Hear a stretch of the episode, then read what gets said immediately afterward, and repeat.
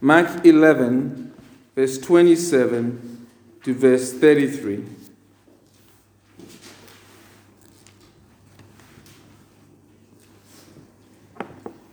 And they came again to Jerusalem, and as he was walking in the temple, the chief priests and the scribes and the elders came to him. And they said to him, By what authority are you doing these things? Or who gave you this authority to do them? Jesus said to them, I'll ask you one question. Answer me, and I will tell you by what authority I do these things. Was the baptism of John from heaven or from man? Answer me. And they discussed it with one another, saying, If we say from heaven, he will say, Why then did you not believe him? But shall we say from man? They were afraid of the people, for they all held that John really was a prophet. So they answered Jesus, We do not know. And Jesus said to them, Neither will I tell you by what authority I do these things. Now, by the end of this message, I want you to know the answer to the most important question in your life, and that is the question of who is your authority? Who is your authority in your life? By authority, I mean who is calling the shots, right? Who is your influencer? Who is giving you, as you sit here, the right to do what you're doing in your life? Look at all the activities you're up to in your life. Who gives you the right to do that? Who is authorizing them? You see, all of us live under many authorities. We have people and systems that lead or influence the things we do. We have parents, right? Teachers, managers at work, the government, church leaders, scientific experts, celebrity influencers. The list of influence, you know, authorities in life is limitless. Even the, the, the, the, traffic man who ensures that you park in the right place and give you a ticket, he's exercising his authority. The list of authorities in life are infinite. And all of us have some ultimate authority that has a stronger influence on how we live than other authorities. So we all have little authorities, and there's ultimate authority we look to right? Everyone here has something or someone that is shaping you more than other authorities in your life. It is a voice you predominantly listen to more than any. Now, only you know what it is. It is what you are, in fact, living for. So, when I ask who is your authority, you have to ponder what is shaping the decisions you are making. It could be you, it could be other people, it could be ideas, it could be God, for example. So this evening, I want you to ask yourself a question. If people looked at a video of my life, the things I say, the decisions I make, the thoughts that I have, right? All of that was played out. What would they say is my ultimate authority in life? Who would they say is my ultimate authority? And is that authority in my life a giver of life? Or is that authority leading me to my own destruction? I just want you to think about that. If people looked at your life, a video of it, what would they conclude? Right? To help you answer this question, please uh, turn with me there to Mark 11, uh, verse 27 to verse 33, because I think here is the answer. That the, this passage will help you come to a view about who the authority of your life is, or at least should be. And there are three things I just want to share from this passage uh, the first truth here in front of your outline is that the authority we live under matters. It matters what authority you are living under. It matters who you're out or what your ultimate authority is. Now, it is Tuesday, right? And this is the final week of Jesus' life before he dies on the cross for us. Jesus and his disciples are on the way back to Jerusalem for the third time. And I imagine as they enter Jerusalem, they are bracing themselves for some backlash. Because remember what happened yesterday? Yesterday, Jesus cleared the courts of the Gentiles. He drove out the money changers. He overturned tables. He caused, if you like, mayhem last well, yesterday. And the religious leaders, we are told by Mark, wanted to destroy him. They nearly they wanted to arrest him. But they stopped because Jesus has become so popular. People were captured by his attention, so they paused on it. The whole thing would have, the whole Passion Week would have ended uh, if they, had, they were on Monday. But they didn't, so Tuesday has arrived. And Jesus comes back uh, without fear of man. He's back prowling around the roaring lions. You just have to admire the courage of our Lord Jesus. He knows there are people in the temple who are trying to kill him, and he's back in the midst of things. And soon the religious mafia spot him, don't they? And they approach him with gusto. Let's read verse 27. And they came again to Jerusalem, and as he was walking in the temple, the chief priests and the scribes and the elders came to him. Let's just pause there. The, the three groups that I mentioned here the chief priests, the scribes and the elders make up the Sanhedrin. The Sanhedrin is the official seat of religious power among Jews. Now, these three groups are usually at war with one another, right? They're usually at war with one another. but not today, not today. Today, their motto is My enemy's enemy is my friend. So they approach Jesus together. Jesus has this effect he unites people who oppose themselves against himself. you know, he has that effect. So they have come, they're banded together. Let's look at what they want to ask Jesus in verse 28. And they said to him, pose a question, by what authority are you doing these things? Or who gave you this authority to do them? You know, the Sanhedrin have thought long and hard about all that Jesus has been doing since chapter 1 of Mark. And they're trying to summarize, to crystallize what the problem is they have with him, right? And they have concluded the real issue they have with Jesus is one word authority. What right or authority do you, Jesus, have to do, have to do what you're doing? Who gave it to you? Now, pause on that question for a minute because, first of all, the, question, the motive of their question is definitely evil. They are asking him this question in order to destroy Jesus. Whatever answer Jesus gives at this point, it's going to be bad news, right? He will be arrested. If our Lord Jesus says he has come by the authority of God, then they will do what they asked him before, right? They asked him for a sign to prove he has come as one sent by God. And they will charge him quickly with blasphemy. If he says the authority comes from some other secular institution, then they will charge him with insurrection, as they have charged many in the past. This is a trap, right? And that will be the end of him. But yet, just think about their question. When we think about what is, what, the, what is happening in Mark so far, we understand why they're asking this question. If we ignore the motive for a minute, we can see that the question, in some degree, is a fair question, right? Because the Sanhedrin have seen what Jesus has been doing so far. And they do not expect anyone else to be doing those things. Jesus has been acting like God. Right? He's been acting like he owns everything. He has been forgiving sinners. We, re- we see that in Mark chapter 2. He has been casting out demons effortlessly, and the demons have called him the Holy One of Israel, the title for God. And Jesus has not corrected the demons. Our Lord Jesus has claimed to be the Lord of the Sabbath. We saw that in chapter 2. He has called their oral law, the Mishnah, traditions of men. And he called them hypocrites. And that Dalmanutha in chapter 7, he walked away from them when they couldn't listen to what he was saying. And now he has come to the sacred temple and effectively claimed it as a landlord by evicting the people there. They have had it up to here, as they say, right? With Jesus. You see, to the Sanhedrin, Jesus is like a junior staff who, on a first day at work, already wants to chair meetings, already is acting like she owns the place, right? That's how they see Jesus. So you can see where they're coming from when you see it from their vantage point. And let us also remember that the Sanhedrin, for all their faults, have a pastoral duty towards the people.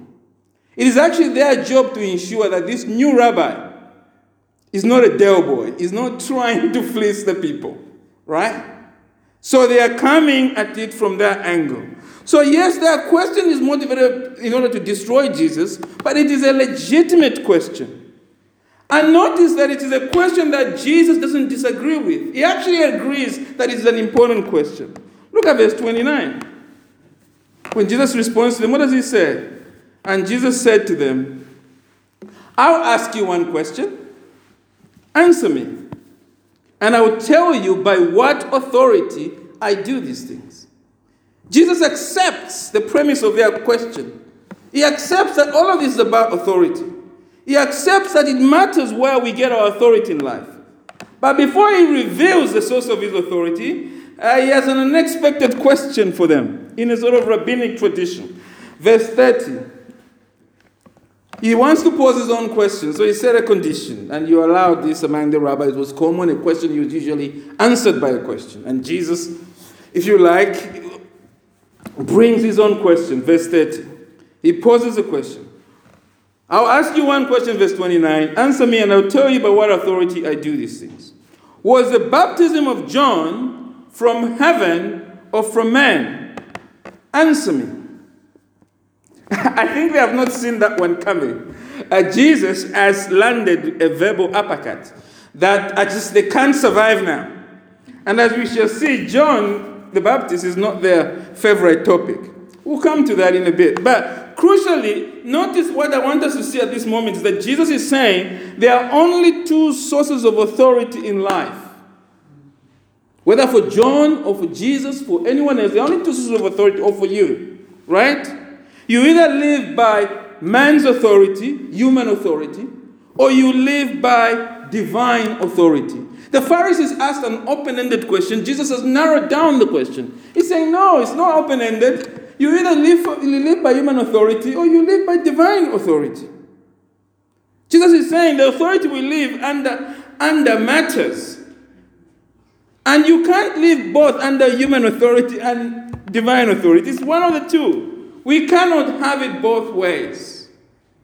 So, all of us, as we sit here this uh, evening, we must answer that question I began with, isn't it? Who is your ultimate authority in life? You need to give clear to that question. You can't say, it's God and me. Who is calling shots in your marriage? Is your marriage built on human ideas and opinions, or are you seeking to build your marriage on God? Even if you're the only Christian there, are you aspiring to live as a Christian husband or a Christian wife? Who is influencing your parenting? Where are your parenting skills coming from? Are they coming from the world or are they coming from God? Are you looking to the world for ideas or are you looking to God, the Bible, and the church that God has given you for help? If we, if you looked, if we looked at your bank account, what do you think it would tell us about who controls your life? Who your ultimate authority in your life is? Would we look at your bank account and say, hmm, the priority of spending shows world, worldly ideas, worldly things? Nothing really that shows God here. You see, we can look at this question in an intellectual way, but the proof, as Dallas Willard told us, uh, the late Dallas Willard says, beliefs are the rails upon which our life runs. If, you, if I want to know what you believe, I don't need to ask you the question. I just need to watch a video of your life. If I want to know who your God is, I can watch that. And the video will reveal that to me. So you must ask yourself these questions Who is your ultimate authority? Is it God or is it human authority? Think about the time you spend, how you're spending your time. Who is giving you the right to spend your time the way you are currently spending it? When you account for every minute you're spending, where is the authority coming from for that minute you're spending? Can you say that authority is derived from yourself or is it derived from God? Who are you accountable to for your time? Is it yourself, to the world, or to God? You must ask yourself that question. You need to be honest with yourself because if the authority in your life is not Jesus, then your life is being wasted. And that is our second observation, isn't it? All human authority will ultimately fail. All human authority ultimately fails us. The first point is what? The first point is the authority we live under matters. The second point is that all human authority will ultimately fail us. So let's go back. Jesus has posed the question to the spiritual mafia, right? In verse 30 Was the baptism of John from heaven or from man? Answer me. The Sanhedrin are stunned as they hear this question. We can picture them, they're sort of huddling together as they try to agree an answer, right? And they have come up with something. Uh, verse 31 to 32 tells us, and they discussed it with one another, saying, If we say, from heaven, you say, hmm, why then did you not believe him? But if we, sh- but shall we say from men? They were afraid of the people, for they all held that John really was a prophet. They are caught between a rock and a hard place.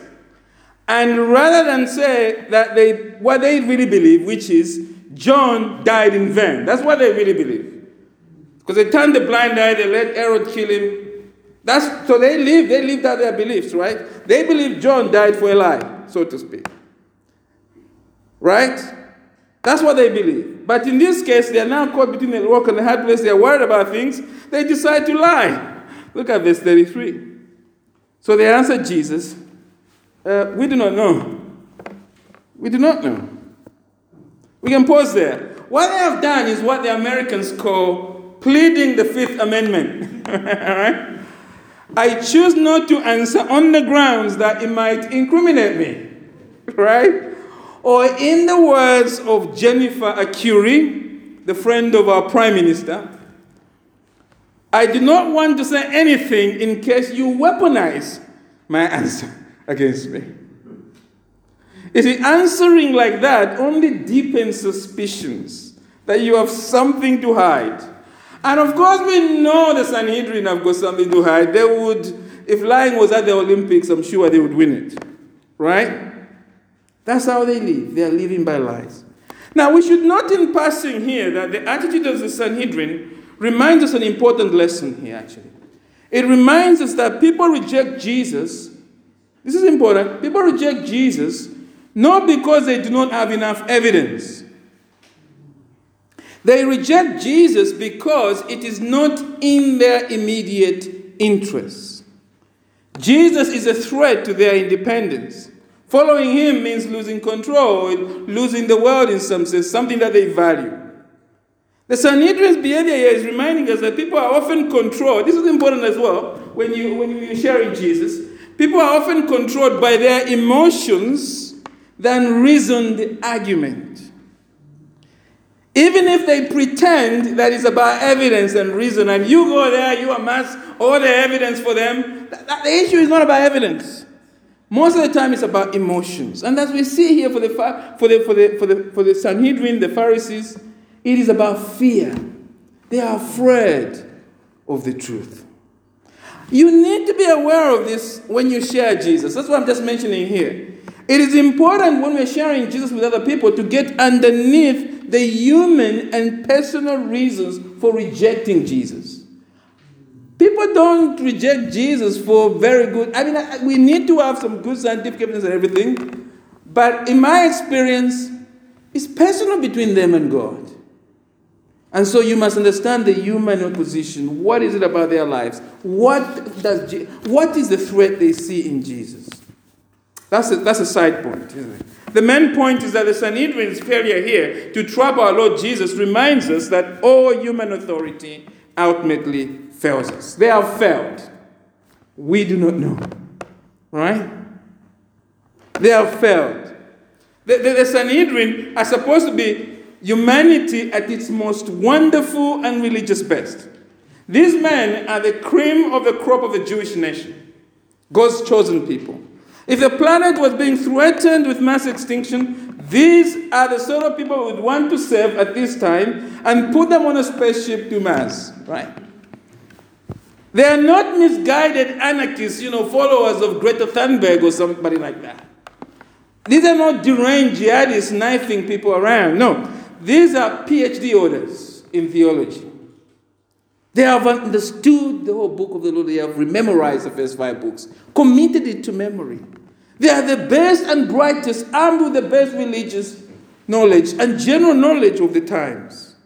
And they have come face to face with Jesus and they have been found wanting. Their human plotting and consultation have come. It has been undone by one question from the Lord of glory. Jesus is that much of a genius. He's that clever. He has no rivals. His authority in anything has no comparison. And he has exposed here that all human authority represented by these guys ultimately fails us. And it's a lesson for us, isn't it? That we must not look to ourselves or any human authority. That too, whatever we touch, whatever we depend on, it will fail us.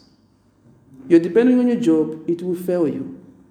You're depending on your wife, she will fail you. You're depending on your own life, it will fail you at death. All authorities we lean on will fail us. You know, we are often told, aren't we? Trust the experts. We must trust the experts on Brexit. We must trust the experts on climate change. We must trust the experts on issues of gender. And the list goes on and on and on and on. You must be on the right side of history because that's where the experts are right? Now, of course, we need people who spend time to study things. We need experts in life. After all, even in the church, we have people who are gifted for certain things. The Holy Spirit pours out His Spirit on people in the church and makes them spiritual experts in that area. Perhaps it's encouragement, perhaps in teaching of the Word of God. So, as believers, we're not against experts per se. The Bible isn't against that. But what we're saying here, what the Bible is showing us is that all trust in human experts whether it's a pastor or it's a prime minister, ultimately fails us. Because human beings are finite and changing creatures. You know, the history of the world is one form of human authority giving way to another. Empires rise and falling. That's the hand of history. New ideas come, previous ones are, are destroyed. That's, that's human history. What we once considered an authority, in a very short space of time, can be found to be very limited indeed. This means that there is no human authority that has an ultimate, transcendental claim on our lives because all of this will never last forever. This truth reminds us, doesn't it, as well? We must not allow our feelings, our thoughts, human precepts, human traditions to rule the way we live. Do not live by how you feel. Do not live by your system of thoughts, even a complex theological system. Do not live by any human precepts. Do not hold your faith based on traditions.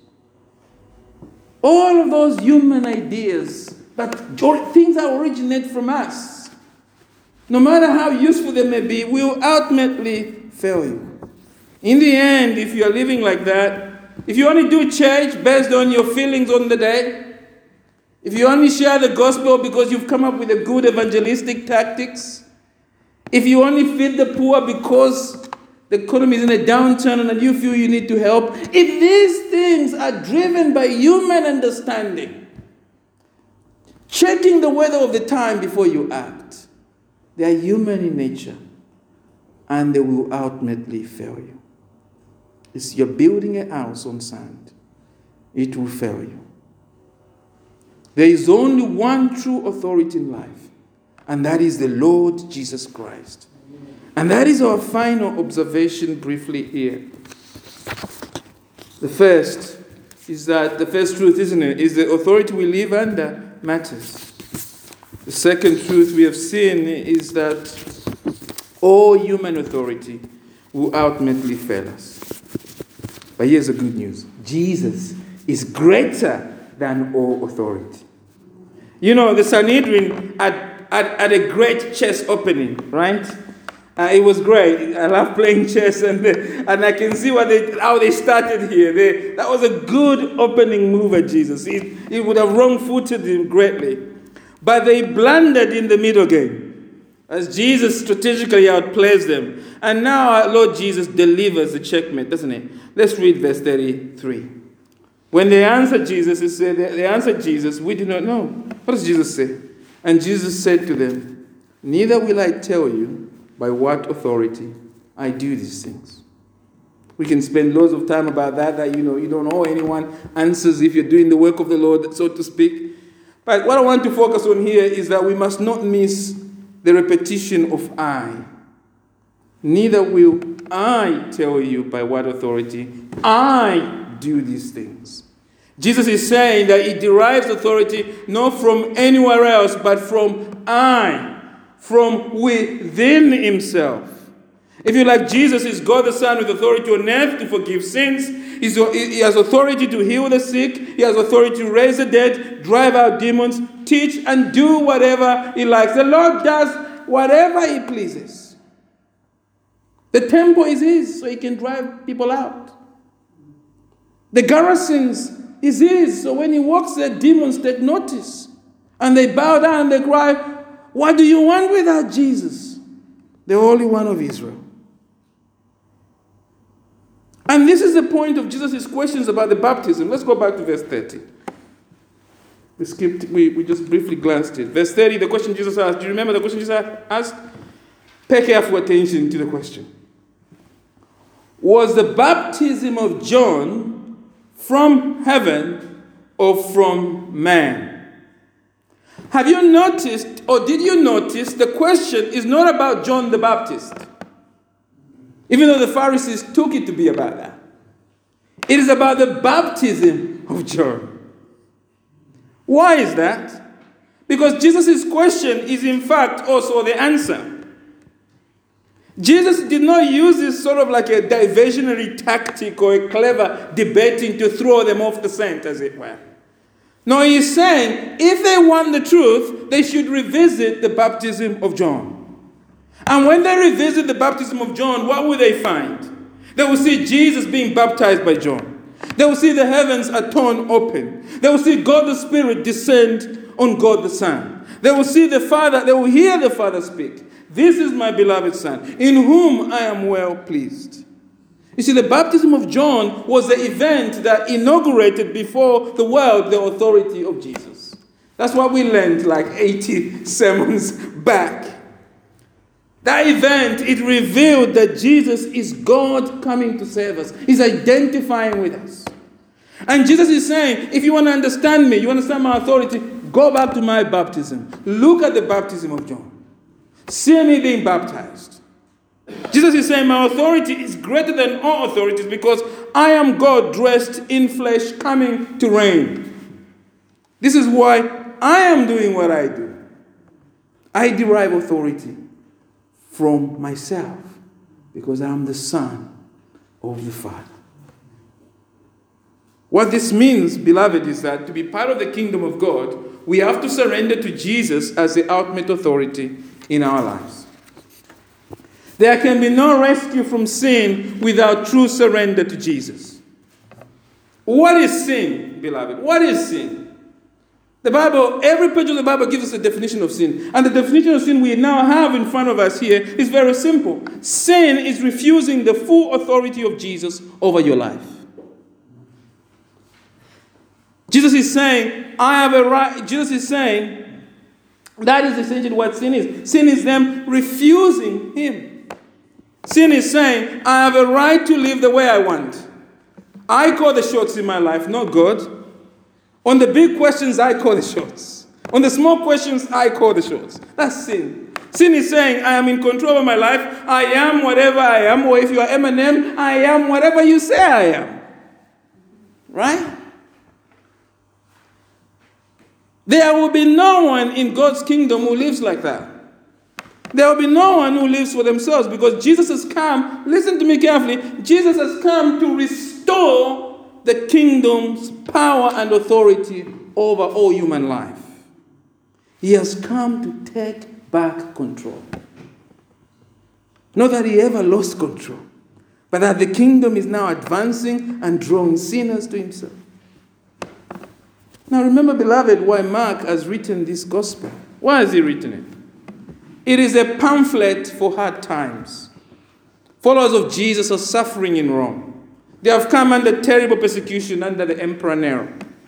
They are feeling beleaguered, shaken. They are outnumbered. They are looking at a world around them that is anti Christian. And now they read the words of Jesus here, don't they? That he, they can see for themselves that Jesus draws authority from himself. They see that Jesus is greater than all authority. And what is their reaction, beloved, to all of this? They are overjoyed, aren't they? They must be. I can picture their tears of joy. I can see them in the catacombs as they are hiding from Nero, overcome with a deep sense of the weightiness of Jesus. Jesus is heavy. He's full of glory, he's full of authority. And I suspect as they read these words in the midst of so much suffering, they are bowing down in worship as they think of their beloved Jesus, who did not spare his own life but gave it up for them. They knew Jesus is worth the suffering. Because to him alone belong glory, honor, and authority. He is far above all rule, all powers. All authorities that have ever existed, that exist and will exist. Visible and invisible. Whether rulers or thrones or dominions, all things were created by him and for him. They must be worshipping and that should be our first reaction. If you're a follower of Jesus, the soap of Jesus is your Lord and King. Worship. There's no other response. Worship. And then it should lead you to ask the question, shouldn't it? A fundamental question that you must ask and answer before you leave this place. Are you growing in surrendering to the authority of Jesus? I word that carefully. Are you growing in surrendering to the authority of Jesus, or are you growing in surrendering to human authority? It's a growth, it's a negative growth. Do the percentages in negative. Which growth are you experiencing at the moment? We are never static in our Christian walk. If you're truly converted, that is. You are either growing in surrendering to Him or you are growing in living for the world. What is your trajectory? is Jesus increasingly having authority over your family now than He did a couple of weeks back, a month back? Or is the world more shaping your ideas? Is Jesus increasingly having authority over your work? that is ever done? Or is the world shaping your ideas, the way you work?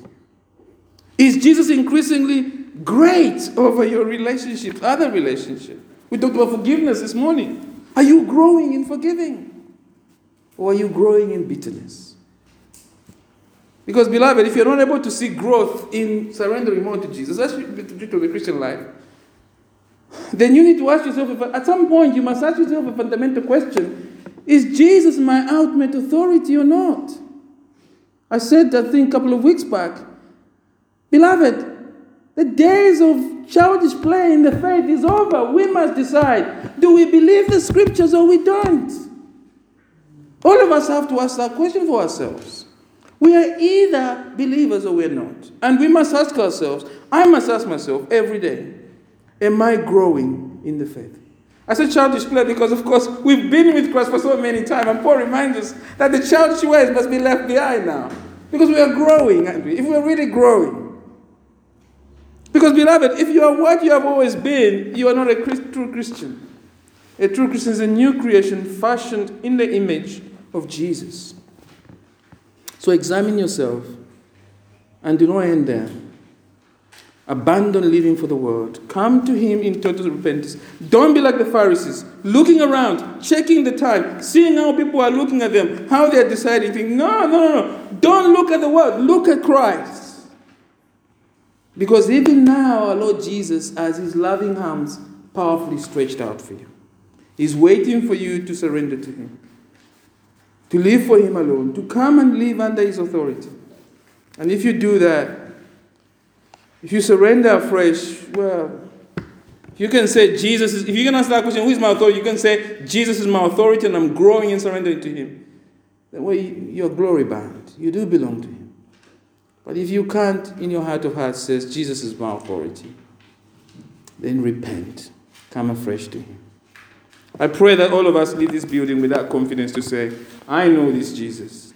He's not only my God, He's the authority in my life. Heavenly Father, we thank you for your amazing grace. We thank you that you are God and there is no other. We thank you that Jesus is the ultimate authority. All other authorities are merely counterfeits, they are merely plagiarizing the Lord Jesus. We pray, Lord Jesus, that each and every person here would have true surrender to Christ. We do pray for the young children among us that you would draw them to yourself, that they would grow up trusting Christ as the only authority. We pray that will be a church that is looking not to the world, not to the worldly ideas, but is looking only to Christ and Christ alone.